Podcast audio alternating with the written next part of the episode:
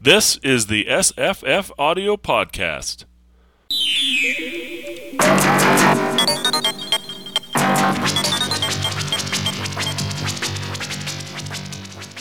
I'm Scott. I'm Jeff C. I'm Tamahome. I'm Matt from Beware the Hairy Mango. And I'm Jenny from Reading Envy. All right. Is that a blog? It's a blog. Hey, I didn't know you had a blog. I do. I'm checking it out. I'm envious. I always Fantastic. am of what other people are reading. That's why I called it that. well, good. Well, welcome, everybody. Should I dive right into this pile I've got? Please do. Okay. the well- new releases, Are we gonna recent arrivals, right? Yeah, yep, you bet.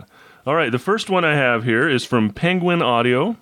It's uh, by Lev Grossman, the winner of this year's Campbell Award, called The Magician King, read by Mark Bramhall. Um, I'll read a little bit of the description. This is a sequel to The Magicians. Um, Quentin Coldwater should be happy. He escaped a miserable Brooklyn childhood for Brake Hills, a secret, exclusive college for magic in upstate New York. When he graduated, he discovered that Fillory, a magical utopia described in a series of children's fantasy novels he never quite outgrew, was real. Fillory was more than a dangerous place that Quentin. Ooh, sorry. Fillory was a far more dangerous place than Quentin could have imagined, and he faced unspeakable tragedies there. But now Quentin and his friends have become the kings and queens in, of Fillory. Oops, spoiler. And under their reign, Fillory is a peaceful kingdom. But Quentin is restless. He hasn't escaped the scars of the past, and the peace and luxury of his life in Fillory will prove more frag- fragile than anyone expects. I'll stop there. So these are pretty popular books. These 2 Um, I hear it's Mm-hmm. obviously, like a he won the gritty- he won the Campbell Award, so s- some people are reading them, huh? It's like a gritty Harry Potter. Yeah, that's what That's what I've I heard. heard. Has anybody read these?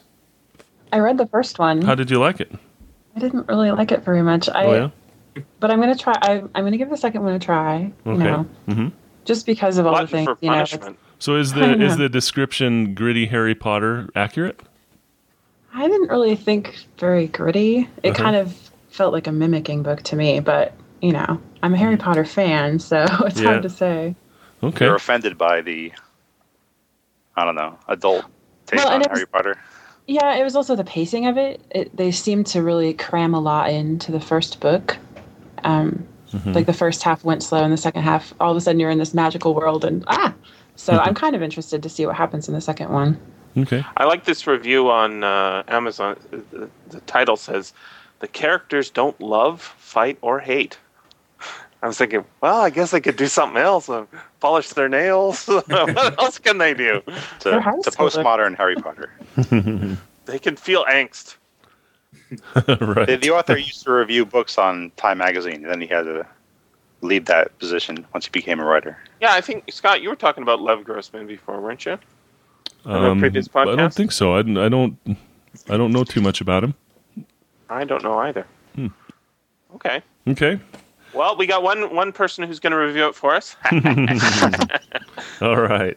Next up, um, Jim Butcher's latest, read by John Glover. This one's called Ghost Story, a novel of the Dresden Files. Um, let's see. Uh, in his life, Harry's been shot, stabbed, sliced, beaten, burned, crushed, and tortured. And after someone puts a bullet through his chest and leaves him to die in the waters of Lake Michigan, things really start going downhill. But even trapped in the realm between life and death, Harry can't catch a break. He learns that three of his friends are destined to experience unbearable torment and agony. Only by bringing his murderer to justice can he save his friends and move on to what comes next. A feat that would be a lot easier if he had a body and access to his powers. Instead, Harry must work as a ghost, unable to interact with the physical world, invisible and inaudible to almost everyone. uh, I I don't know. It sounds like it, it, this could be a really good story, or it could be like the point at which this series jumps the shark. Well, um, my my wife listened to it and she loved it. She thought it Really? was excellent. Okay. Yeah, Did Mm-hmm. And it it's bother her gonna- that it wasn't James Marsters anymore? yeah it's Isn't this not. the It's first John one? John Glover. Yeah. He's Yeah. a good narrator. He is a good narrator. But yeah, it's interesting that they they went away See from that Marshall. actor from Back to the Future? Is it? Uh, John Glover. Um, he says it says here. Um, He was Lionel Luther on Smallville. He's been in Ah. numerous films: Payback, Batman and Robin, Julia, he and usually Annie plays Hall. bad guys. Yeah.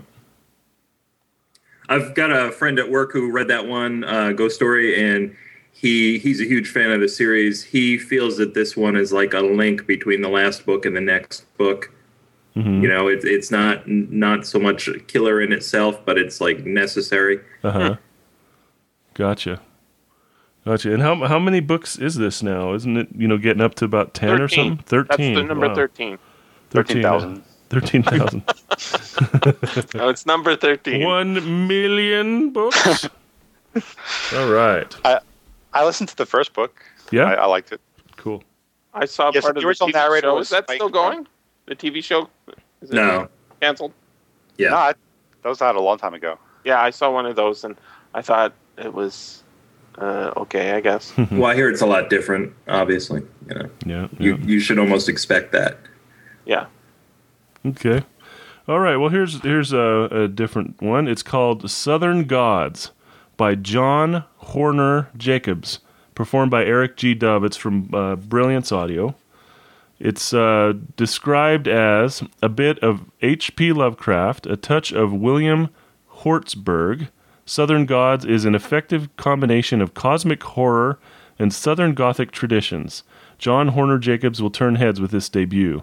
That's a quote from Laird Barron, a Shirley Jackson Award winning author of Occ- Occultation. All right, so Laird quick. Barron? That's got to be Yeah, a Laird Barron. pseudonym. Come on. All right. He's not only is he a baron, he's also a Scottish laird. Hmm. All right. So this is a debut novel. Um, quick description: A Memphis DJ hires recent World War II veteran Bull Ingram to find Ramblin' John Haster, a mysterious blues man whose dark driving music, broadcast at ever-shifting frequencies by a phantom radio station, is said to make living men insane and dead men rise. A bootlegged snippet of Haster's strange, brooding tune fills Bull with an inexplicably murderous rage. Driven to find the song's mysterious singer, Bull hears rumors that the bluesman sold his soul to the devil. But as Bull follows Haster's trail into the eerie backwoods of Arkansas, he'll learn that there are forces much more malevolent than the devil and reckonings more painful than hell. That's the description. Ooh. Yeah, sounds kind of cool. Will the Sounds movie kinda star interesting. Ralph Mhm. Macchio? Yeah. That's right. Remember the movie where he went? He was learning the blues and he had Yeah. to fight the devil That's good right. at the end. Yeah. I don't remember the name of that movie, but yeah, I remember the movie. Crossroads. Crossroads, that's it. That is it. I think that was his uh, trying to break out of the Karate Kid mold. Hmm. And Steve Vai was the devil's guitar player. He's a Yep, you got it. good guitar You got it. player. Cool. All right. It's from uh, original publication is Nightshade Books. Did you say that was Brilliance? Yep. Okay. Mhm. Yeah. So uh, Nightshade is is I, I don't I, don't- I've not seen them up in the stores here very much. I I know uh, I think wasn't um, no I was thinking that John Joseph Adams that was his publisher, but I don't think it is. Is it? Who's that? I don't know. Are you Um, talking about Nightshade now? Yeah. Yeah, they've done a couple of John Joseph Adams. Have books. they? Yeah. Yeah. Okay, And maybe I've seen Brilliance, one or two out Brilliance there. has done um, one or two of the audio versions of those. Yeah. Well, yeah, I they mean, have. one one that I can think of is the Sherlock Holmes collection was on audio, and that was from Brilliance. I still want to get that. Have you got that hanging around? I don't. down I did, that never came in, did it? Did it? there? I Maybe it guess did. not. Maybe I don't know. Maybe it did come in. I don't I recall. don't remember. I, I remember talking about it and wanting it. Uh huh. Oh well, And it's not up there with you. I don't think so. I'll Okay, look I'll- around I'll again, look for but it. I don't think so. Okay. All right, moving on. So no, t- no Oops. takers on Southern Gods. um, I've already got a taker. Julie's interested. Oh great, Yeah. Cool. She'll, she's uh, taken a lot from us lately. Yeah. It's been fun. I like that. Okay. Um, We should have her on the podcast. We will. Don't you worry. bet. All right, here's here's one. Uh, this is called "We're Alive: A Story of Survival." The first season. It's a modern radio drama. Um, Blackstone Audio published this. So uh, Jesse, you were telling me that this was a podcast.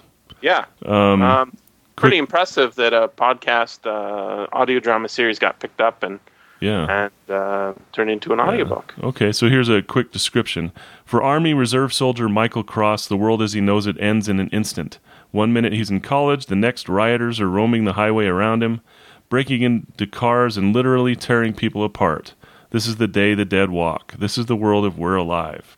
We're Alive Season 1 features 12 chapters, packing performances and sound effects that rival movies, and prove that modern audio drama is undead and well. yep. And there it is. Undead and so yeah, well. but it, so it's interesting. Yeah, I don't think I've seen this before. So this is 12, 12 chapters of audio drama published by Blackstone Audio. That's something else.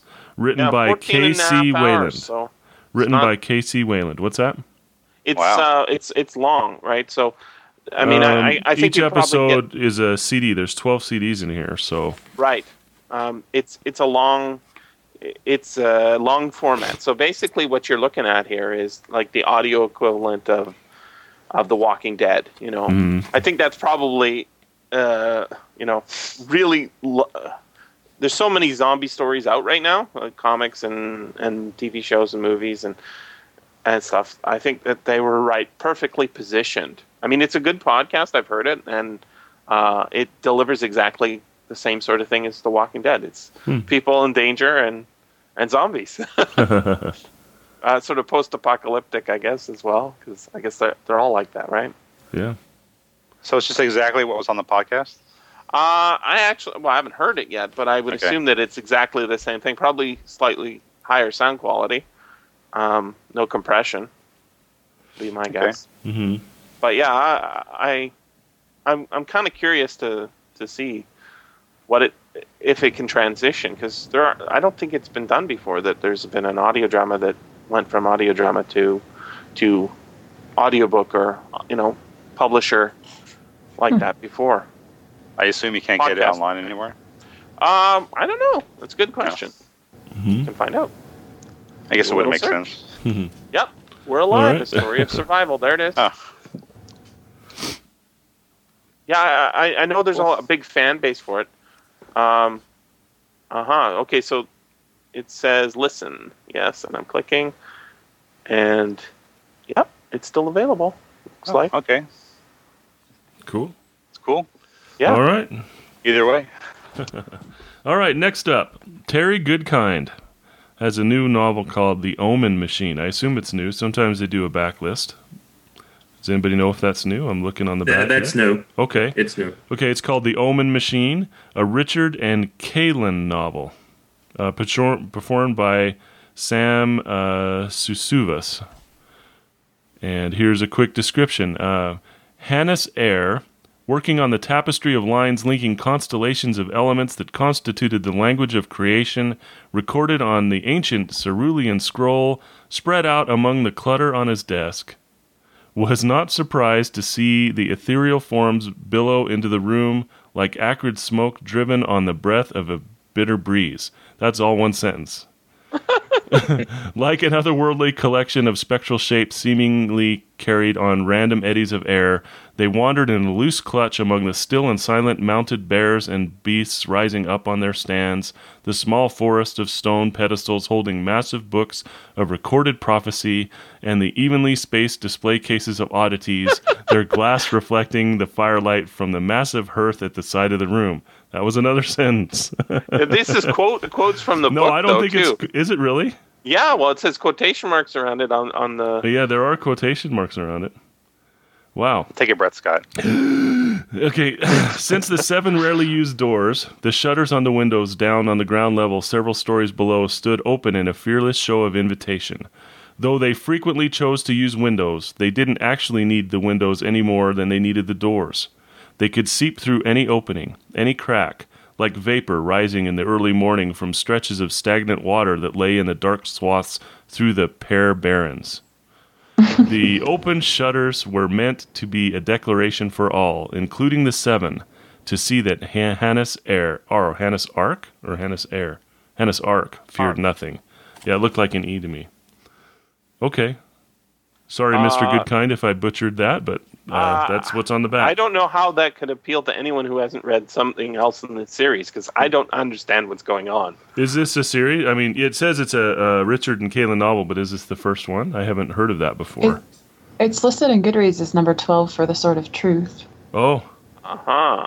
okay. So yeah, number twelve. but I Oh, it haven't is. read any of those. yeah, neither have I.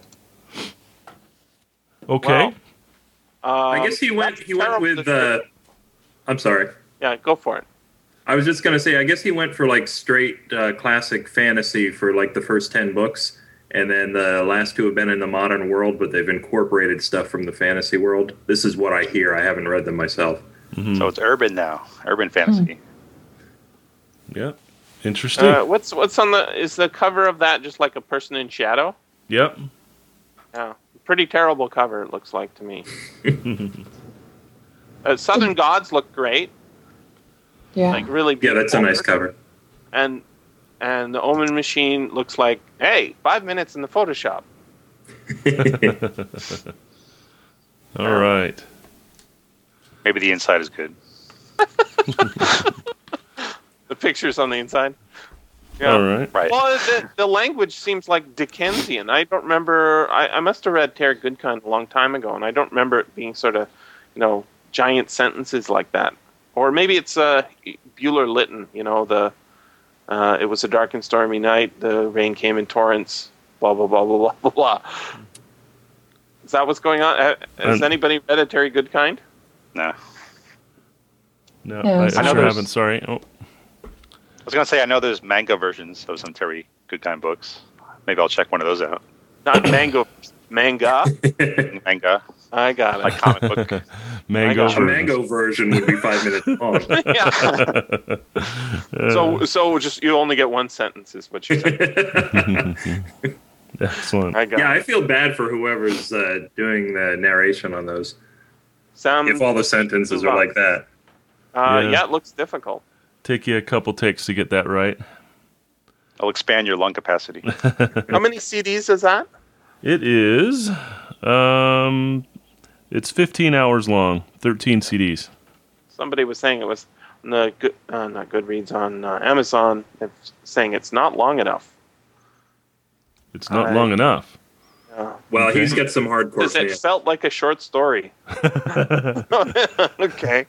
He, he writes those brick-sized novels. Yeah. Mhm. Wow. Epic. Oh, oh, fantasy. uh, the last one we got in was the Law of Nines. Is that in the same series? Yeah, Okay. that's that's another contemporary one that has some fantasy elements. All right. Interesting. Well, I guess that's one way to uh, to get your publisher to um, to do what you want. You know, say, you, know, you, I, I- you have to keep writing this series. They say that's fine, but I'm changing everything. It's no longer uh, old time fantasy. Now it's modern urban. Mhm. Maybe maybe that's the way to do it. All right, Absolutely. next book, Scott. All right, the next book, uh, shifting gears just a little bit out of the science fiction genre to this was uh, this came to us kind of in the noir category. It's called The Noir. Keeper of Lost Causes, read by Eric Davies by Juicy Adler Olson. Juicy is J U S S I. Um, this looks like a well, I know it is. Uh, uh, Adler Olson is Denmark's number one crime writer. His books routinely top the bestseller list in Northern Europe, it says. I was just looking at this book in the bookstore the other day. Oh, yeah?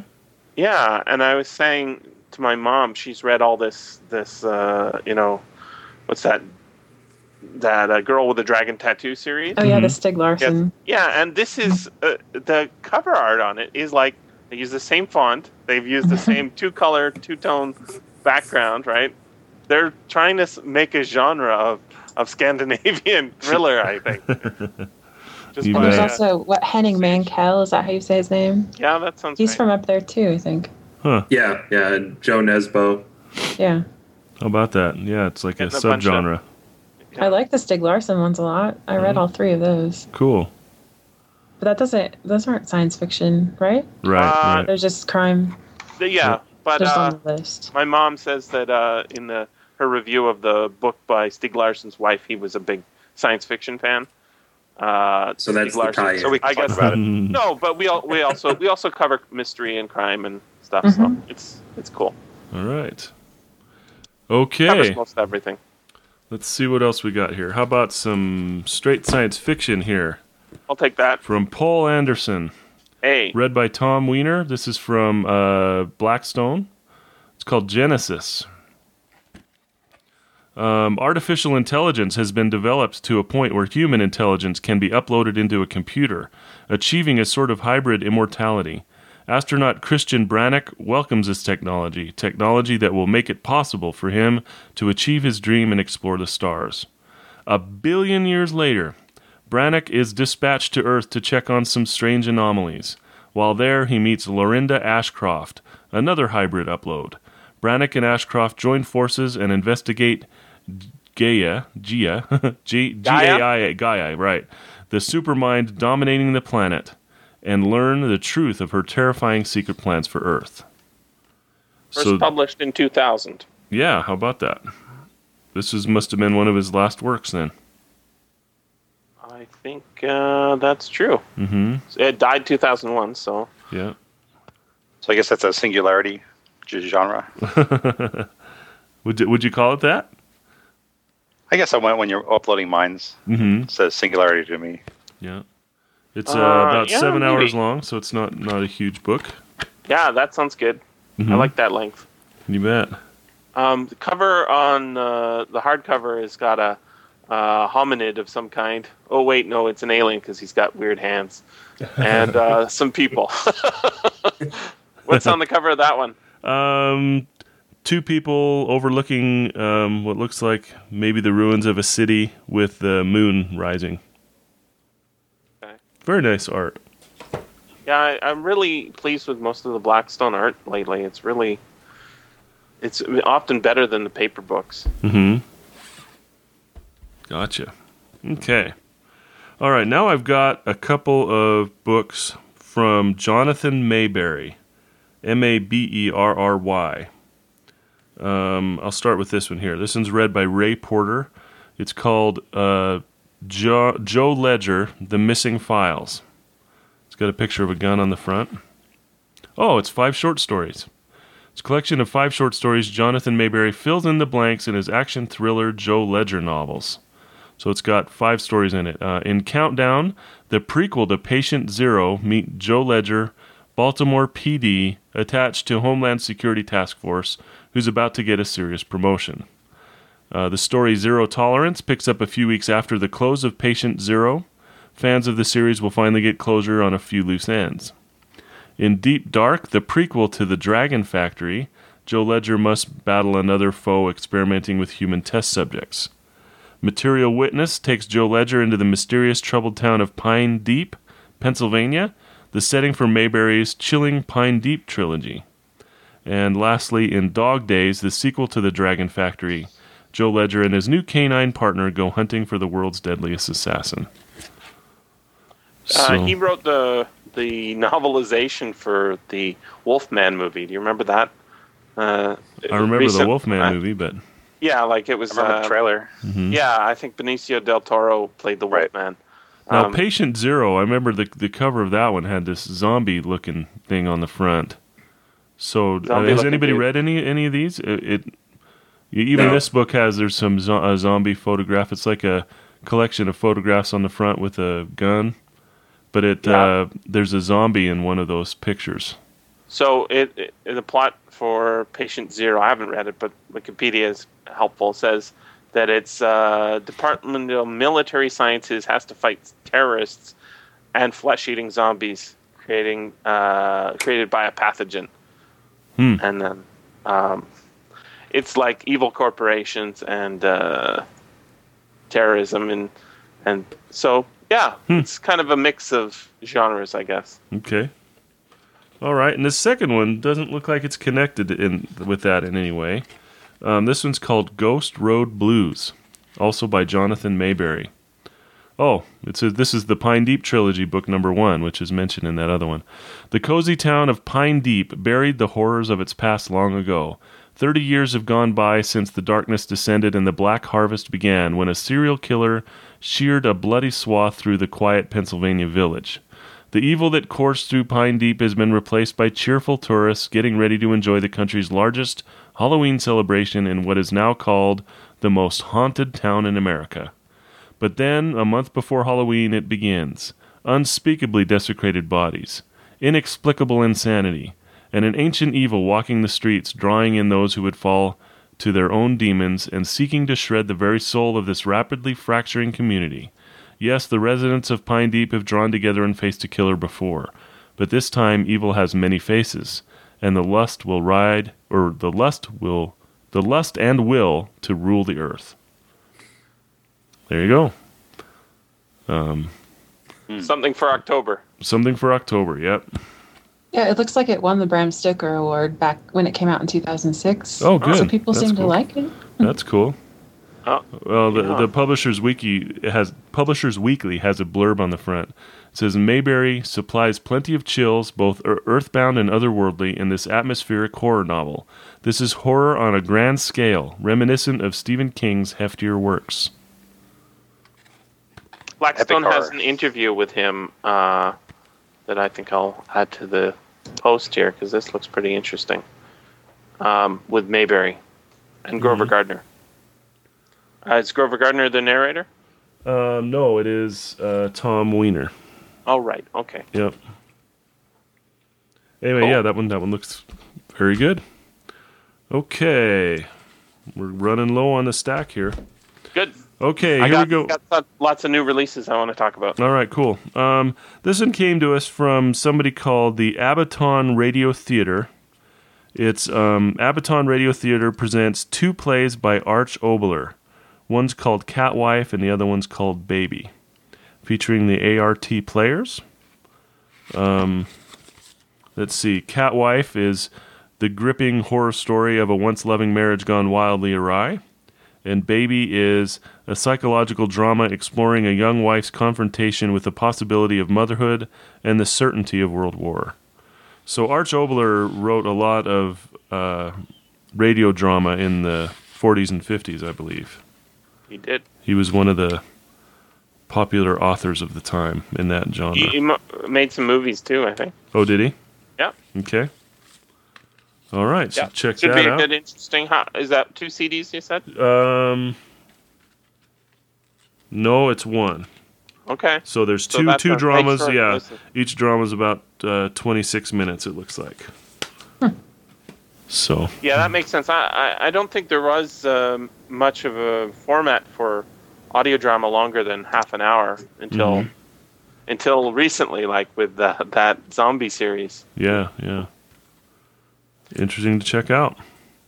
I could use a radio drama. I haven't listened to one in a long time. All right, cool. There, you've just signed up for one. Oh, oh, Oh, perfect. Okay, I've got uh, L. Ron Hubbard. Um, the title of this one is Greed. Uh, let's see.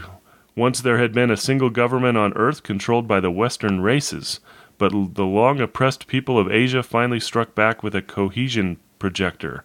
In an instant, the device established a solid, invisible wall of space, creating a dividing line between the superpowers, with the Asiatic Federation inside and the United Continents outside. Yellow Peril. That's what Yeah. this is. It's the Yellow Peril Yeah. story. Originally published in the April 1950 issue of Astounding Science Fiction. So this is Yeah. another in their Golden Age stories collection. Um, also And those are included sort here. of quasi audio dramas because they have multiple readers Mhm. Yeah. or sound effects or something. Right. it's kind of a very mixed. It's really hard to describe what whether it's a because I think it's a full text, but it's got sound effects and uh, narrator and also actors. Mhm. so it's like graphic audio. A little bit like graphic audio, yeah, I think that's right. But graphic audio, they I think they dispense with bits of text, don't they? Yeah, just like stage directions. They Yeah, Mhm. like like if it says he laughed and then the actor laughs, they don't have both. They just have the guy laughing. Okay, so uh, uh, this uh, Galaxy Press, they the Golden Age series, they they keep the he laughed, and then you hear the ha ha ha ha. Oh, that's that's redundant. It is redundant, um, but I think the way L. Ron Hubbard wrote most of the time, it doesn't it doesn't uh, it doesn't come up very often. Is Mhm. it- uh, there's doesn't not a lot write of a lot. dialogue. I don't, Attributives. I don't think he does a lot of dialogue. Nobody laughs. Nobody laughed. Yep, very cool. So is this where Dianetics came from? Actually, I was reading um, I was reading uh, an astounding ed- editorial by uh, John W. Campbell, and he said, "At last, I can finally t- write this editorial about Dianetics." And uh, he's talking about how it's a s- it's a scientific h- uh, theory that could be tested and doesn't have to be true, but you know, you go out and test it for yourself, and the book's in stores now. And uh, Okay. I guess that's the start of of the big religion. Then the Think we aliens came. No, you don't find that out until later on in the program. Don't worry. Right. Spoiler! Spoiler! Your religion is founded on aliens being exploded in volcanoes. All right. Okay. Um, now I've got uh, one by Kevin Hearn called Hexed. This is uh, one of the Iron Druid Chronicles. That's the first one, isn't it? Is it? I think so, because I just, uh, I think I just posted about book two and three. There's Hex, oh. Hammered, and what was the other one? hmm They're all- Begins with H. yeah, it does. Hunted, probably. Uh, hounded, I think. Hounded. Okay. Hexed, hounded, and hammered. Gotcha. Okay. Well, Uh, quick, they quick. Actually, sound really interesting. Okay, quick description. Atticus O'Sullivan, the last of the Druids, doesn't care much for witches. Still, he's about to make nice with a local coven by signing a mutually beneficial non aggression treaty when suddenly the witch population in modern day Tempe, Arizona quadruples overnight. And the new girls are not just bad, they're bad asses, with a dark history of the German side of World War II. With a fallen angel feasting on local high school students, a horde of bacants blowing in from Vegas with their special brand of deadly decadence, and a dangerously sexy Celtic goddess of fire vying for his attention, Atticus is having trouble scheduling the witch hunt. but okay, eh, this is book two. I, I thought it was Okay. book one. Okay. all right, book two. Um, aided by his magical sword, his neighbor's rocket propelled grenade launcher, and his vampire attorney, Atticus is ready to sweep the town and show the witchy women they picked the wrong druid to hex. That's Yeah. that. Witchy woman. so uh, it's getting pretty pretty positive reviews from what I was reading. I was doing the posts for uh, the the two we've already received. I mean, maybe that's one of the ones you sent me a picture of that I haven't posted yet. hmm Aha, that might be it. Have you got two books by Kevin Hearn? Yeah, yeah. Aha, okay. So that's what it is. We're looking at the same the same stuff. Okay. Uh, sorry. I believe Julie's reading it. I, I saw on Goodreads. oh, really? Okay. Yeah. Maybe she's Oh. going to review it. I don't know. Okay. the covers they they make it look like they're um you know like i don't know post roman britain or something but it's set in arizona and i guess he's like uh an irishman or something and he's got he's got a uh a history in his family of being druids or whatever and it's it's uh, urban fantasy i think i don't know yeah. Maybe it's maybe it's a bit like uh, what's that a Rick Riordan series, you know, where the he's really the son of per, uh, Percy Jackson, right? Yeah, yeah. Oh, okay. The, I the think- lightning It thief. might be like yeah, it might be more uh, like an adult version of that. is hammered where he starts to have some drinks and parties down. I think that's Thor. He gets in trouble with Oh, Thor. okay. He'll be really Thory. Thor. That joke never dies. Okay. Nice. Okay. Well, I've got two more here. Well, That- yeah, actually, yeah. Okay, hold on. Um, this one's got a mermaid on the cover called Lost Voices by Sarah Porter, read by Julia Whelan. 14 year old Lucy has had a tough life, but she reaches the depths of despair when she is assaulted on the cliffs outside a grim Alaskan village. She expects to die when she falls into the icy waves below, but instead undergoes an astonishing transformation. She becomes a mermaid. A tribe of mermaid finds and welcomes Lucy in, all of them, like her, lost girls who surrendered their humanity in their darkest moments. Lucy is thrilled with her new life until she discovers the catch. mermaids feel an uncontrollable desire to drown seafarers, using their enchanted voices to lure ships into the rocks. Lucy has an extraordinary singing talent, making her important to the tribe. She could even become the, their queen. However, her struggle to retain her humanity puts her at odds with her new friends. Will Lucy be pressured into committing mass murder? And that's the description. I, why why are there no uh, mer, not mermaids, but no mer mer madam? Men? Oh. You know, like they they're always young Oh. women fish. There's no old women fish. Th- What happens There's to no mer, them? mer cougars. Well, you know, we've seen mermen in some stories, but they're there's they're always mermaids, right? Not mer madams. Gotcha. That could be a new in for someone to take There you advantage go. of. there you go. All right. Um, Goodreads has this uh, with 3.35 stars out of uh, five, Hmm. with lots of lots of reviewers and lots of ratings. Re- 223 reviews. Holy cow! wow. Yeah. Is the mermaid the new vampire? well, it, uh, this it's weird because this is not really just a mermaid. She's also a siren, right? hmm yeah, really. Um, so it's a it's some sort of blending of the two, maybe. The Yeah. mer siren. Mm-hmm. Yeah, it reminds me more of z- uh, one of those zombie books where you know I'm a zombie or something like that because she's doing things she doesn't want to do, or she's tr- been transformed into something. hmm I guess I guess we get that with vampires too. Somebody becomes Like a va- werewolf? or yeah, becomes a werewolf. Yeah, yeah. I Right. guess that's right. Yeah, because normally you're you you're a mermaid and then you become a regular uh, land walking maid, right? Rather than Landlubber? go go the other way. Right. Okay. Um, now I've got a paper book Don't get here. them wet. a paper book here in from Tor, um, Out of the Waters by David Drake. This is a fantasy novel. Um, it's called, I don't know if this is book one, but it uh, says The Books of the Elements on it. Oh, it says the second novel. As I open it, it says the second novel of The Books of the Elements. Um, the wealthy Governor Saxa of the great city of uh, Karshi has generously and lavishly subsidized a theatrical religious event. During this elaborate staging of Her- Hercules founding a city on the shores of Lusitania, strange and dark magic turns the pano- panoply into a chilling event. Hope I said that right. This, the sky darkens and the waves crash in the flooded arena. A great creature rises from the sea, a huge tentacled horror on snake legs. It devastates the constructed city, much to the delight of the crowd. A few in the audience, although not Saxa, understand that this was not mere stagecraft, but something much darker and more dangerous. If all signs being read right, this illusion could signify a dreadful and cataclysmic intrusion of supernatural powers into the real world.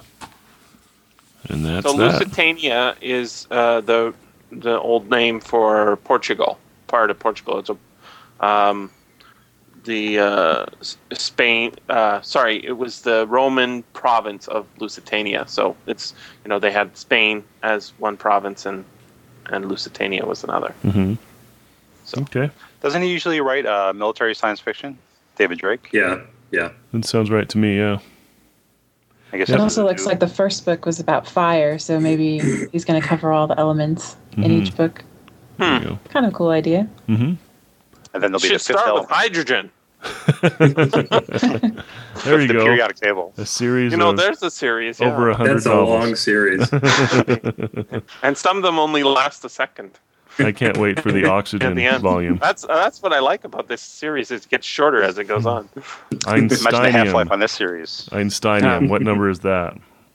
It's high up on there. It's way up there. But uh, Okay. actually, hydrogen would be the biggest book of them all because that's what the universe is mostly made out of. All Be a right. big book. Big book. Yep. Okay. Um, the last one I have here is a book called Dead End in Norvelt by Jack Gantos.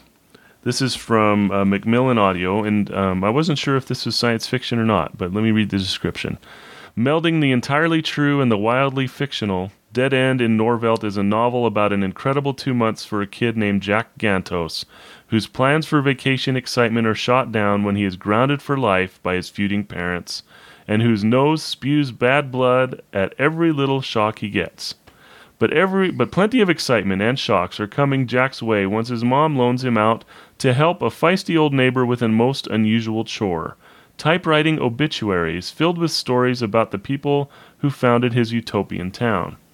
As one obituary leads to another, Jack is launched on a strange adventure involving molten wax, Eleanor Roosevelt, twisted promises, a homemade airplane, Girl Scout cookies, a man on a trike, a dancing plague, voices from the past, Hell's Angels, and possibly murder. Endlessly surprising, the sly, sharp edged narrative is the author at his very best, making readers laugh out loud at the most unexpected things in dead funny depiction of growing up in a slightly off kilter place where the past is present, the present is confusing, and the future is completely up in the air. Uh, is it read by the author? Um, looking, yes, it is. It. Everybody's saying it's a really good narration. Cool. Yeah, Sounds actually, funny. yeah, it sounds like a pretty good. Yeah, it's, uh, looks if, like if a it's got YA murder book. in it, it could be crime. Uh huh. So Oh. put Well, it down under the it- oral noir ca- category. if it's not genre, it sounds like it would appeal to genre fans. Yep. Uh huh. Sure does. Yep. Um, it says at Macmillan's site the a- the age range is ten to fourteen, so it's a YA book or a middle and grade it's book. semi autobiographical, hmm Interesting. which means most of it's lies. cool. Some of it's true. Half Hmm. truths. Well, all right. Well, that's all I've got here, folks. All right. Uh, okay, so uh, one of the reasons I wanted to have Matt on was because he wanted to tell me about a book that he was reading, and he's going to tell us about that right now. Okay, uh, the book is Super Gods, and this is by Grant Morrison. It's uh, basically a history of comic books um, with large autobiographical chunks mixed in uh, at the appropriate times.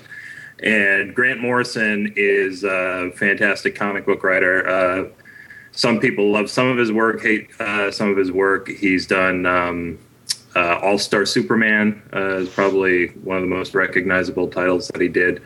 That's a good Uh, one. he, he, he's uh, just incredibly inventive, and um, I, I like his stuff. But he he hits all the basics in uh, comic book history that all comic book fans know about, like you know, uh, Golden Age, World War II, you know, Seduction of the Innocent, Silver Age, all of that. But uh, it's his analysis of all of these things that puts this far and above any history that you've read. It's just, it's it's absolutely wonderful, and um, I think it's is it John Lee who uh, who Yeah. reads it? He's yeah, and he's. Uh, He's fantastic reading Grant Morrison's words uh, because Grant Morrison likes to swear a lot, and hearing John Lee swear in his proper British accent is just wonderful. The the thing that made me fall in love with this book about an hour or so into it, when he's talking about uh, Golden Age Batman, he talks about Batman always involved with chemicals um, from uh, you know bad guys gassing him or injecting him with things and stuff like that. And he said that uh, the line was Batman knew how to trip balls without seriously losing his shit. And and to hear John Lee say that, it is just wonderful. That's a soundbite I was right hooked there. from there on. Uh, now, now some people, I it, I gave it uh, like the highest rating on uh, Goodreads. I know Jesse isn't a star guy, but at, at any rate, I, I absolutely loved the book. I couldn't wait to hear more of it, and I was sorry that uh, it wasn't even longer. But some people may be turned off by the autobiographical stuff uh, from Grant Morrison. I loved it. Um, he goes into some of his uh, more life changing drug trips and things like that. Uh, Apparently, he experimented with uh, cross dressing. he experimented with everything. Yeah, He, uh, very interesting. he had he had sort of a a, a very um, I, I don't know in his childhood he didn't uh, he didn't you know mess with drinking or drugs or anything like that. He was very straight laced. He messed with and- comics. and- at some at some point he uh, he said I have to you know I have to get out there and see the world and see what's going on. And he basically tried just about everything that wouldn't kill him. uh, that's, I think Voltaire said that, something like that. You should try everything once. Uh, oh, uh, think he I has. think he. I think uh, he said the, on- uh, there was like two exceptions. One of them was incest. I think.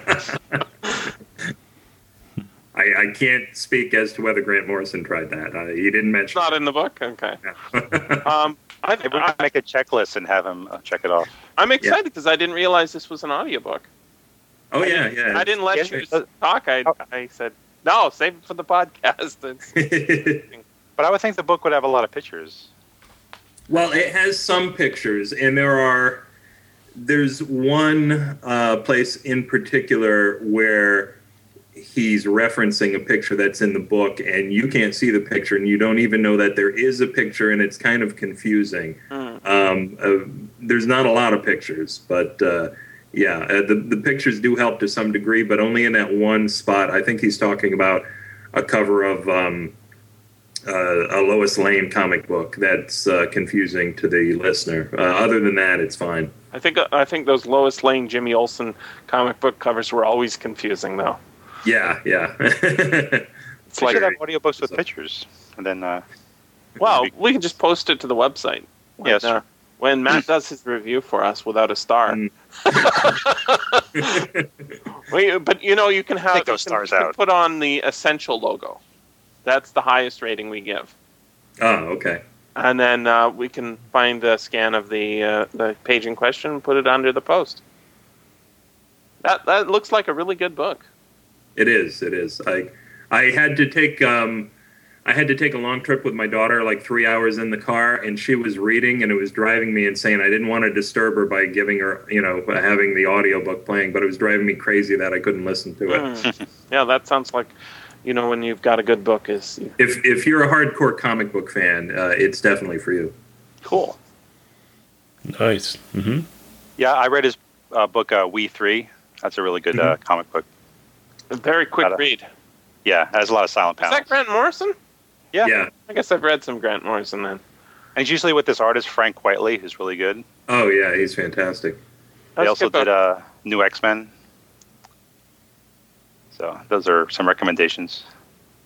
I am not much for the the superheroes just because. Right. Uh, you know, I think there's something. Uh, uh, there was a post recently. Uh, I think it was on IO9 or somewhere saying uh, why DC was la- relaunching, and the D- Dark Dirty Secret was uh, nobody was reading, uh, or the comic book uh, industry was doing badly because there's fewer and fewer sales every month. I guess like the magazine industry, but I don't. I don't think that's because there's fewer readers. I think it's because uh, more people are getting away from superheroes and it's going t- more towards the independent comics. You know, not Marvel, not Mhm. DC, or if it is Marvel and DC, it's it's Marvel and DC Max or Vertigo. I don't even know if Possibly. people are going to You know- comic book stores that much anymore. Maybe they might just go to a bookstore and, and read it there. Maybe it's hard for me to say. I go to the Yeah. comic book store fairly often. Uh, I mean, you know, uh, You read comics? I don't. You do? I don't know. I don't Oh. even think we have a store in my town anymore. Terrible. Our Ah. game store closed. Our comic book store probably never existed. I should specify though that this book concentrates on superheroes, and it says that uh, like right in the subtitle. It, there's no bones about it. He doesn't go into westerns or romance or indie uh, stuff that's not superheroes. It says uh, the subtitles: "What masked vigilantes, miraculous mutants, and sun gods from Smallville can teach us about being human." Yeah, maybe you should read more of them, Jesse. Sun gods from Smallville. I no. My big problem with with superheroes is is that nobody dies, right? And that they they're the death is never. Spider Man just died. Yeah, but it's never permanent, right? Captain America. Um, when when things are Then constantly Oh, they come back. you know, recycled, it's it's like it feels like it's pointless. Uh, when you make a character die, they should stay dead. Yeah. Yeah, when you- um, When You have a series going for like 20 years. It's kind of hard to keep God, it fresh. Ah, twenty years. We're talking sixty years. Yeah, yeah. right? Yeah. seventy years in the case of Superman. right, How many but you times know. has he died? uh, a lot. but you know, at at this point, I don't think the publishers. Well, I don't think the publishers were ever worried about it. But um, I, I think they're concentrating on stories. Uh, you can't really have a continuity with a character that's 70 years old that's, you know, perpetually 29. It's true, but the the, the meta stuff, right? The the fact Yeah. that I know these characters. I mean, when I pick up a new book, uh, like I've been reading Ed Brubaker's uh, Criminal series, and uh, I know it's a series. You know, it's a three part uh, comic or something. I know that the the main character's not going to die in the first book because there's two more books, right? But I don't know if he's going to live at the end of the third book. That makes me no, it's gonna be you know there's there's some when the I George R. R. Martin effect. Any anybody Yeah. can die. but uh, the the fact that anybody can die and stay dead makes Yeah. it a much more compelling read because um, when nothing is secure, right? Then I'm more interested because then there's more options. When Right. you say More suspense. no, this is out, we're not, we're not touching that. That's off the table, and this is off the table, and basically everyone who isn't a name character in the story, those are the only people who can die. Then the story Mm. Just becomes got the red less shirt. on Star Trek. it, it becomes it becomes like saying something like uh, who would win in a fight between Batman and Superman. Well, the answer is um, doesn't matter because no, they wouldn't fight, and if they did, they'd just come back to life anyway. so that's that's what my problem with the the su- I, I don't have a problem with superhero stories if they're uh, you know not the canon stuff. You know, like um, I guess you you've been reading The Boys, right? yeah. by Garth Ennis.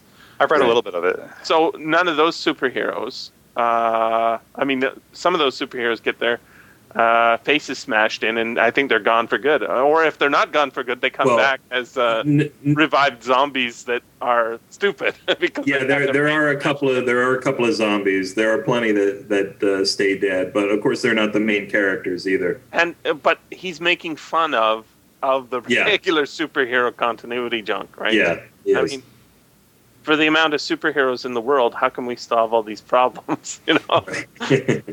Wow. Uh, Garth Ennis's answer is well, the superheroes are the problem, right?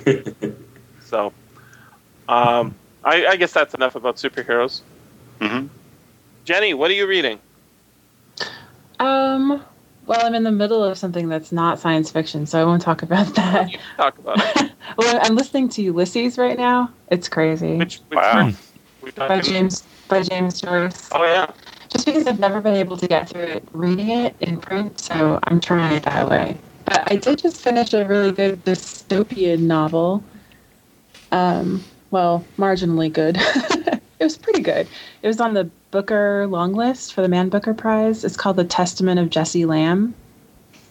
Never. I don't know Heard. if you guys have ever heard of that. It's um, by a British author, Jane Rogers. Uh, let's see. It's about these. The world is infected with the virus, so every human has it, and um, it doesn't do anything to you until a woman gets pregnant and then she dies. So basically, it's the end of humanity. Mm-hmm. So it's it's kind of like a prequel to the Children of Men or something like. that. Yeah, yeah, it kind of has that feel to it. But the whole book is the diary of this teenage girl um, who's decided to donate her body to science because they, they don't really have an answer yet, but they're testing things with embryos and they, they create these uh, what they call sleeping beauties. Um, so basically, a girl decides to die in the chance that she might have a child. so it's dark and depressing, just like I like. So I Oh, you mean, would like it was pretty good. You know, I- I- it wasn't as good as like Margaret Atwood or, um, I it don't sounds know, like some- it's in the tradition of the road where you know you get a regular a mainstream author and they they say i'm not writing science fiction but really they're writing sort of literary science fiction well, yeah, and I don't think they would call it science fiction. It's one of the literary side of things, but Yeah. I kind of like that crossover. I like things that are well written that kind of have that bent to them anyway. So it's still pretty good. Like I gave it three out of five stars, but and that was on the the booker, Booker? yeah, they they announced list, the long long list? list. Okay. Yeah, and I don't think they announced the short list for another week or so. So I've been trying to read as many as I can. all right Most probably. Uh, that was an audiobook too, right? You said. no, it's not out in audio yet. I, I looked, but it just came Surprising. out. So, yeah. I never heard of Jane Rogers before. I Uh, haven't either, but it looks like she's been around for like 10 years. So I might go back and read some other things that she's written. it's probably out of the UK, is why. Yeah. Okay. So Scott, um, you- how how is oh. uh, how is Ulysses going on audio? Oh, well, you know, even listening to it, I'm I'm reading all these companion books Uh-huh. just to kind of understand what's going on because so much of it is tied to the Odyssey. Like every chapter is a parallel chapter to something from the Odyssey, Hmm. which I'm not really that familiar with. I read it as, you know, when I was younger. Um, so the little companion books help. so much of it is stream of consciousness, though, so it's better in audio Oh, that's cool. That's cool. and the narrator does a good job and he has a fun accent and i really like accents I hear that uh, it's supposed to take 24 hours to read the the the, the paper book. How long is the audiobook? that's about that's about how long it is and i'm listening to it at regular speed Mhm. um, because of the accent and because of how rambly it is it's too hard to listen to any faster and most audiobooks i would listen at least one and a half speed but i can't do it with that one so i'm really going to dedicate that 24 hours to listening to it Yeah, I think you should just stay up all night and go through it in 24 hours. oh man i have to oh, yeah, somewhere Uh, around hour sixteen, um, Mm-hmm. Mhm. I'm sure you'll be seeing visions Well, if I you did it think all this at once. day you know it's written it takes place all in the same day so Oh.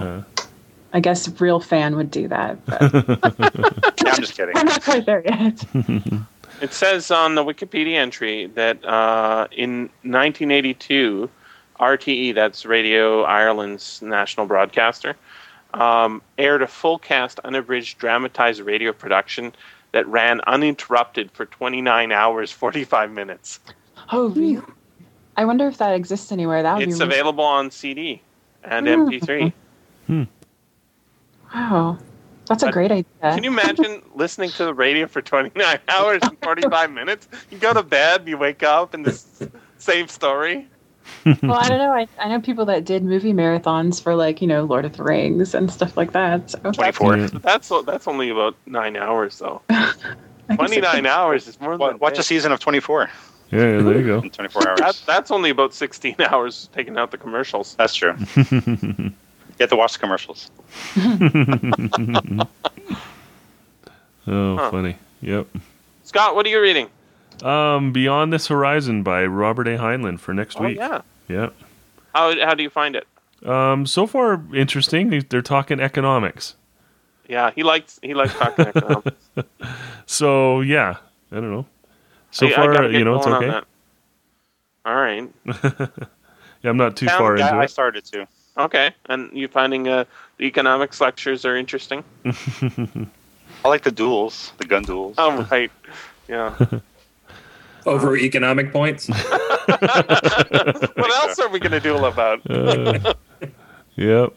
But you know, it's a Heinlein novel, so they're all sleeping with the same woman, right? So they're, they're Which not happens gonna to be their duel about sister. that. That's no. well, There's only and, one and wife? their grandmother, because right. you know it's Heinlein. So Or themselves. Right.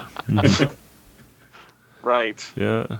One I'm eager Yes, to he's get very to is sociolo- uh, sociological. do you guys know there's a audio version of The Quantum Thief? You know, and I don't know how to pronounce this fella's last name. Have I, you I guys- read like half of that. have you? It's Hanu Ryaniemi. Okay, that's it. Yeah. And um, Macmillan's put out a audio version. It's exclusive to Audible and read by Scott Brick. It's about 11 hours long, and that's one of the ones that I really want to get to. I, I read the book. It's Uh-huh. one of the best books I've read this year. No kidding. That's great. Okay, cool. It, so, it, the, it, you're, you might have a little trouble with. Um, he uses a lot of terms that don't seem to have uh, Latin or English roots. You know, like a lot of neologisms, and he's Finnish. Um, and that confused me. I couldn't really get a grip on what some of these things were, even though the words kept coming up again and again. But I I, wonder. mean, I, you yeah, know, I wonder how There is that a would way work to on say it. audio. fiction long enough that I can get past that. Sure. There is a Wikipedia article about all the terms. Oh, okay. Yeah, I know. Um, you know, when I'm reading a book that has a lot of those terms on it, sometimes I don't even pronounce them in my head. You know, Mhm. you just you like just whenever say, you see, "Oh, you that, say word, that word." You, you know what it is. Yeah, I, I think, wonder. I think if, a lot of writers write that way. They say, "Don't Yeah. worry, they'll know. They'll know to skip this part." Mhm. yeah, That's why I really want to listen to the audio of the Dervish House too, which Oh. I think it just came out last week. Yeah, Oh, I, that's cool. I've started that. It's good. Yeah, That's, because I've read it, but I didn't know how to pronounce half the stuff. is that the same author? no, Yeah. Not seeing McDonald. just Ah. a lot of Turkish words in that one, so it's kind of similar. Uh, the Quantum Thief. Apparently, the the protagonist is modeled after Arsène Lupin. Arsène Lupin. You know the uh, uh, French uh, thief detective s- character. Absolutely. Yeah. well, he, he's he's yeah, Where? he's pretty popular. He's pretty popular. Um, I guess not in North America, but uh, I, I've heard of him. yeah. Uh, it's I, I don't know how to pronounce his name. Oh, but- the Dervish House is read by Jonathan Davis. That's great. He's one of the best. oh yeah, he's terrific. yeah. Yeah, you know, uh, one thing kind of bothers me about his narration. He's Mm-hmm. a great uh, reader. I just wish he would um, he would do a little more with the voices so I could distinguish one speaker from another. Mhm. Hmm. Uh, because of all the foreign names, uh, they get kind of jumbled up because these are all names that I'm unfamiliar with, and it's hard to keep track of who's who. I see. Mm-hmm. Yeah. Okay. The book itself is so amazing, though. I just, I would like to hear it read to me because the writing is really good. Mm-hmm. Oh, cool. Yeah, it is. Need to put that on my Was it list. nominated for a Hugo or something? Yeah, that's when I first read it. I hadn't read anything by Ian MacDonald before, but he didn't Hmm. win. I wish he had won. Mhm. I heard there's a problem with the Kindle version. There's a lot of He has foreign to change characters. Oh, his and it's they name to look- Connie terrible. Willis. It's terrible. It's the only way you can win the Hugo is to change your name to Connie Willis. It's a good strategy. it is. Hmm. All right. Um, so why don't we have a look at the new releases? Um, and if you see something that strikes you that you say, "Hey, that sounds really interesting," uh, we can we can uh, talk about it. So um, I've sent a list of, of links here to the different, uh, if you can see in the chat window there, uh, to the different publishers. First one on the list is Blackstone. You guys see that? Yep. I, I already looked through it. And did you spot something interesting? Well, that, they have Ray Bradbury, the Halloween tree. By Yeah. Branson Oh, Pinchot. cool. I And love he's that. such I a love that teacher. animated movie. Have you guys seen the animated movie? No, I love that movie. Um, Leonard Nimoy is uh, one of the voices, and it's got a bunch of kids. I, I think it's it's probably um, one of the very few. You know, e- every now and then you, you have a movie that's mo- most movies that are done from authors' works don't quite capture that author. You know, like Stephen King movies almost always are never very Stephen Kingish. You know what I mean? But Yeah. uh, the Halloween tree is Bradbury through and through. The the movie, loved it. We watch it almost every year. Well, it sounds like you should get that audiobook. Yeah, yep. yeah, Bronson Pinchot was the narrator. Oh, yeah, that's he's really cool. good. Yeah, he is good. Sometimes I get books just because he's reading them. I Hmm. don't even care if I know them. He, he does really good readings. It's uh, Yeah. and, and he's sort of a chameleon too, because um, you know, when he's not doing his Bronzo Pinchot narrator voice, he's the other characters. And Yeah. if the book is, well, you know, not very dialogue heavy, you just say, "Oh, it's just Bronson Pinchot." But then if it's dialogue heavy, you say, "Well, I don't know who this guy is." yeah, it's pretty funny if you only think of him as Balky. Yeah, yeah. he's a good. Or in uh, the Eddie, Eddie Murphy movie, he Oh, was yeah. some ki- kind of a gay uh, guy in a store. Yeah, That's how I think of him. Beverly Hills Cop. That was it. right, right. Yeah, yeah. So, yeah, he's um, great. there's a Heinlein novel or Oh. novelette on here, um, "The Unpleasant Profession of Jonathan Hoag," and I've read it, but I don't remember it at all. Um, and from the description, it it was um, it sounds really interesting. It sounds like sort of like Jekyll and Hyde. Uh, it's only four CDs because usually it's bundled with a bunch of short stories when it's in paper. Um, and it says uh, Jonathan Hoag has a curious problem. Every evening he finds a mysterious reddish substance under his fingernails with no memory of how it got there. Jonathan hires the husband and wife detective team of Ted and Cynthia Randall to follow him during the day and find out. But Ted and Cynthia find themselves instantly out, out of their depth. Jonathan leaves no fingerprints. His few memories about his, prof- his profession turn out to be false. Even stranger, Ted and Cynthia's own memories of what happens during their investigation don't match. There's a 13th floor on Jonathan's building that does not exist. There are mysterious and threatening beings inside, living inside mirrors, and all of reality is not what they thought it was. Part supernatural thriller, thriller part noir detective story, Heinlein's trip down the rabbit hole leaves you where you never expected. I, I know what's under his fingernails. Red matter. Thank you. Thank you. I'm just kidding. I got it. I got it. Yeah. You, I, you know what I was going to say before I said it? I thought you were going to say blood. um, you, red matter is not good though. No.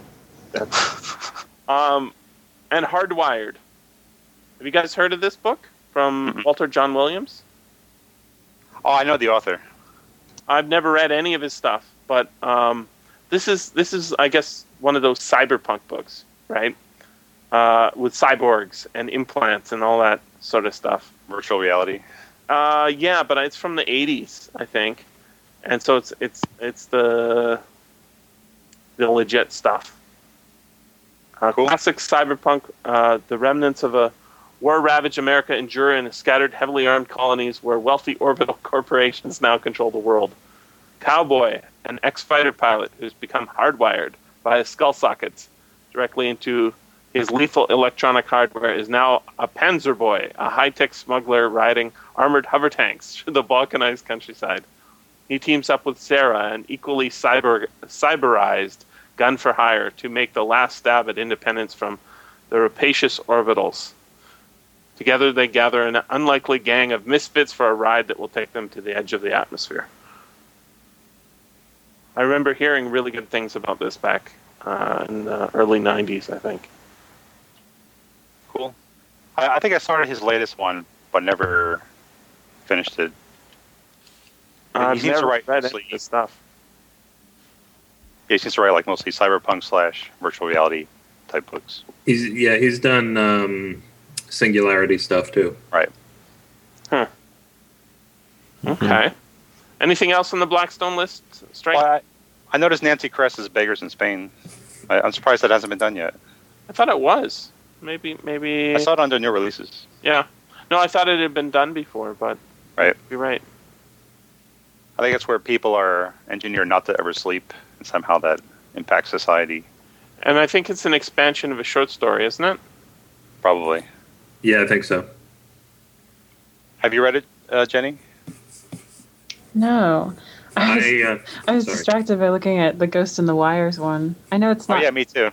it's not quite science fiction, it's nonfiction, but I don't Oh. know, it's like a The Master modern Hacker. day. And all- Yeah. The Kevin Mitnick book? Yeah. I'm yeah, really I've been interested hearing about him. that one. He's on all sorts of podcasts. Yeah, Mhm. he was on triang- Triangulation. I, I stayed up till 2 a.m. watching that. Wow. I listened to it yesterday. I didn't have to stay up watching it. um, uh, do you find that the video uh, feed on those podcasts is more interesting? Yeah, well, what I do is I just turn on uh, live.twit.tv and whatever's on, I just watch it. And Okay. that happened to be on at like 1 in the morning. Hmm. And uh, that, it, it kept me up. I mean, it's crazy. He, uh, he was in jail for like four years just waiting for his trial. Like the, the government really hated him by the time they, they caught up to him. And he did some all kinds of amazing hacks with like phones and all different technology. He he started out uh, making like fake bus passes when he was a kid. Yeah. He worked up from there. really uh really super smart guy who's really interested and they they should have just hired him instead of uh Yeah. Yeah, that would have been smart. Well, well, that's what he does now. He they does can't do that right you, you can't make the smart decision oh, we'll waste millions of dollars chasing him but we won't spend a dollar to employ him oh Mm-hmm. Well, well fi- finally, he's employed now. I mean, he, he never was out to uh, write malware or steal anything. He, he just kind of loved uh, learning. It was because he could. no it's because he wa- he was really interested in in um in understanding things and that's how we all are right we're born as little scientists and then uh, we're told not to do all sorts of different things and and some of those things we probably shouldn't be doing, but a lot of them are what our brains are designed to do. So he's he's just like a he had a little bit stronger in the terms of uh, he wouldn't listen to other people. Yeah, he would never back down. Even like in jail, he would make uh, collect calls right in front of the guard, and uh, they never figured out how he did it. All right, let's uh, let's head on over to Audible. That's got a, a chunk of new releases. You got Mhm. you got the link there, and I see um, a bunch of stuff that was pretty interesting and new. That uh, Dream Park book is new. You said That Dream Park book is brand new, I do believe. that's in the second week. Okay. And Uh, Ready Player One. Everybody's talking about that. Oh yeah, that's definitely on the list. one that's not on. Yeah, everybody's talking about that book, and they're all giving it positive reviews.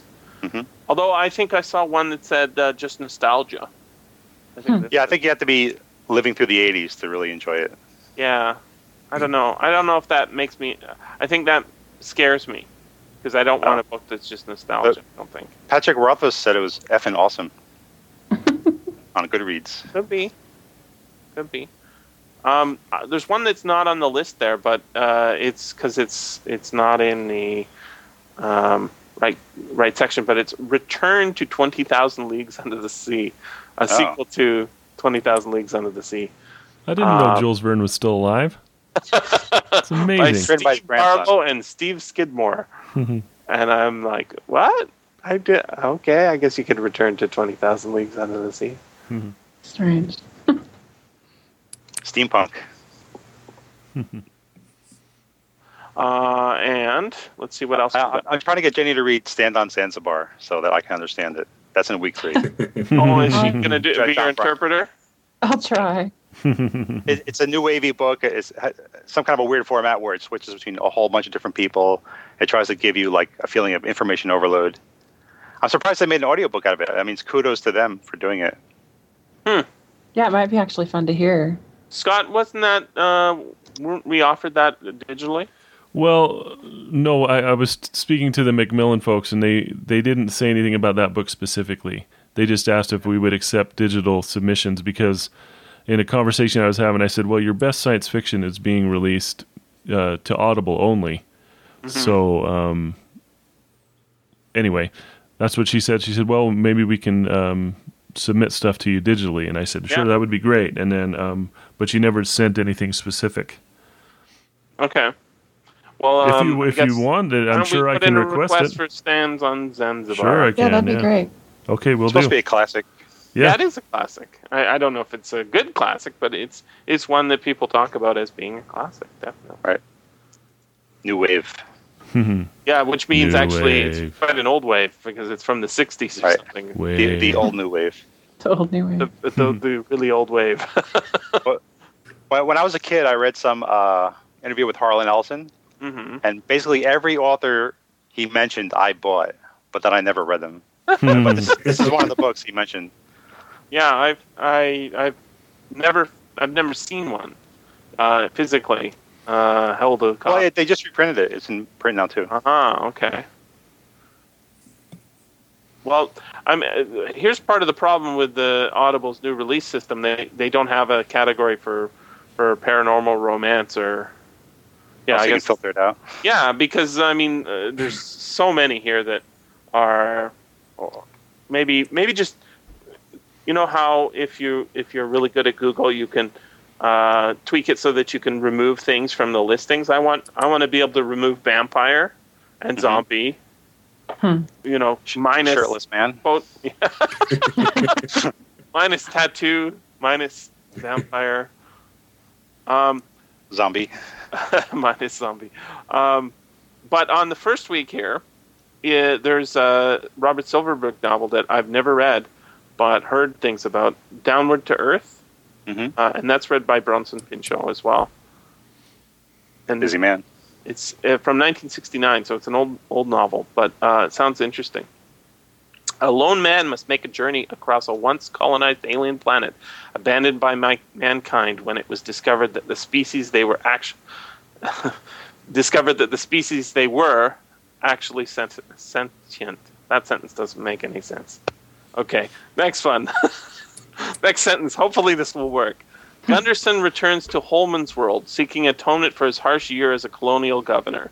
But now, on this lush, exotic planet of mystery, uh, that sentence doesn't make any sense either. The copy editing's terrible. Next sentence. This is Silverberg's most intense novel and draws heavily on a Heart of Darkness. It puts listeners at the heart of the experience and forces them to ask what they would do in the same circumstances. Um, the book sounds good from other places I've read about it, um, but I, the, those two sentences aren't aren't any good.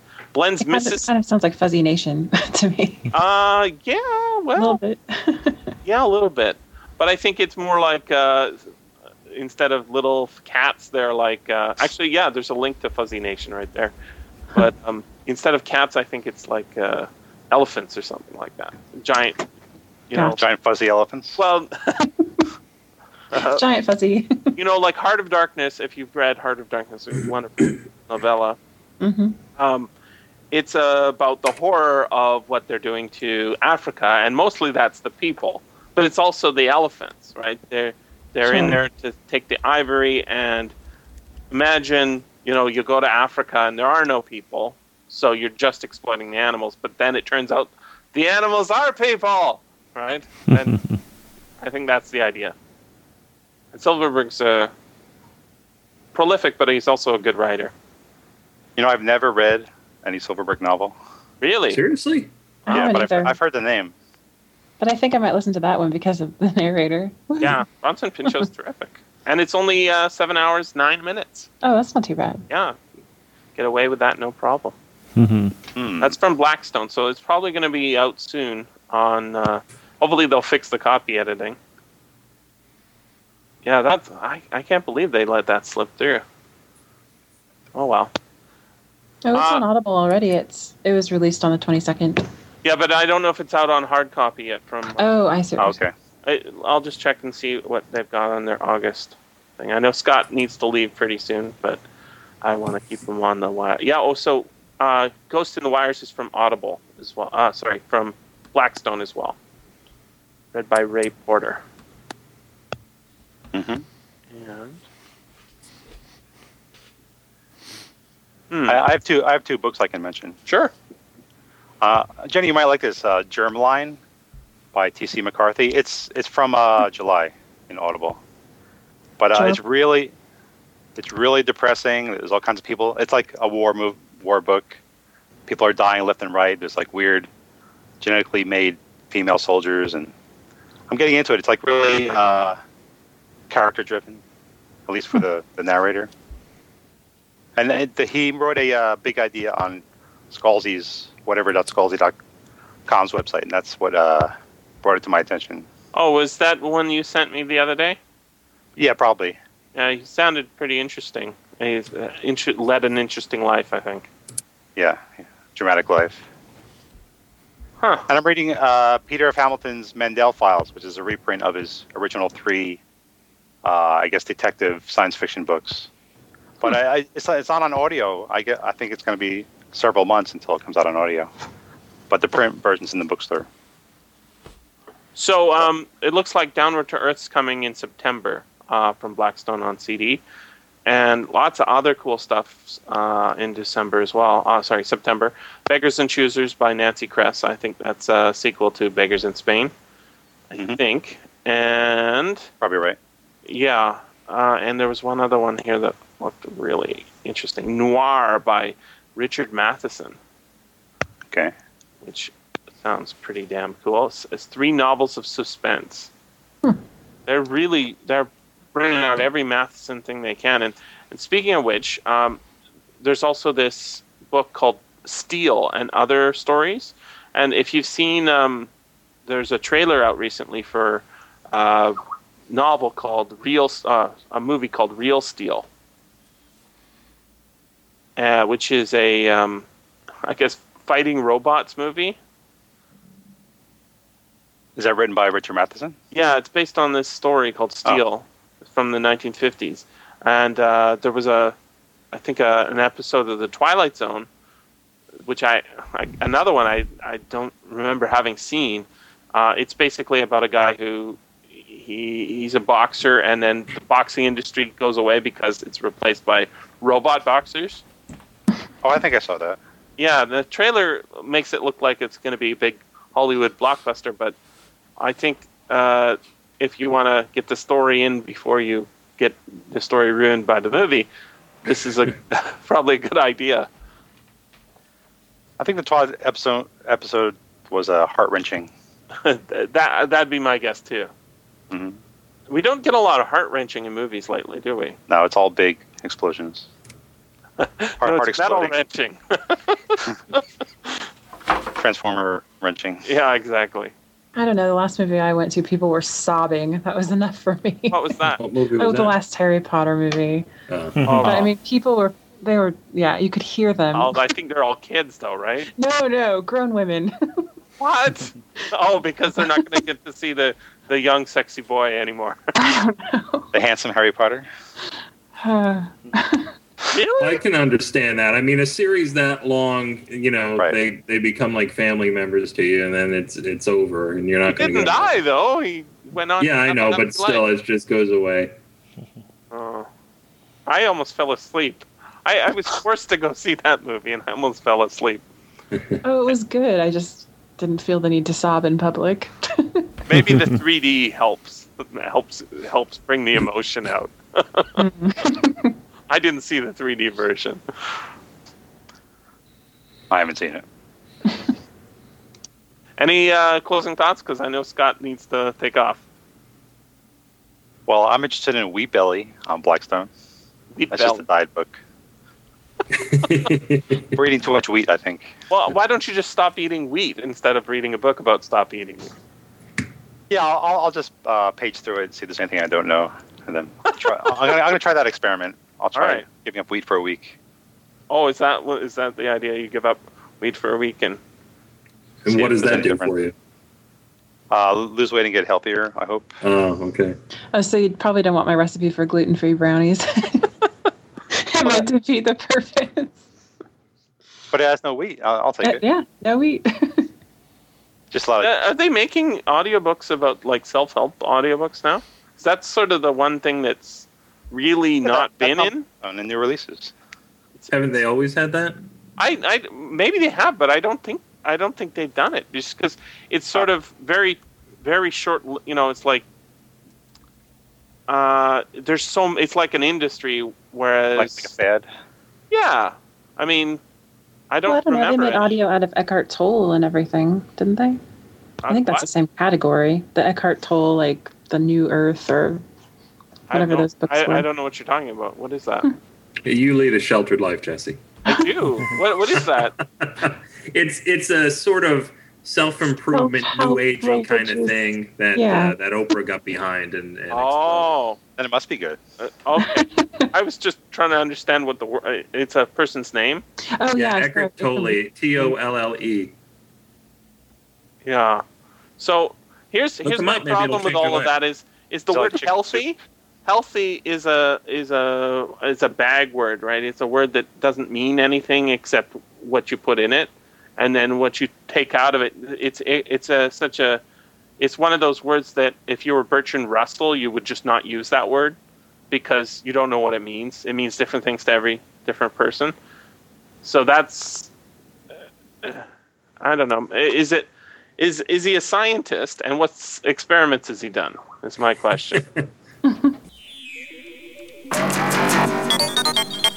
This has been the SFF Audio Podcast. Please join us at www.sffaudio.com.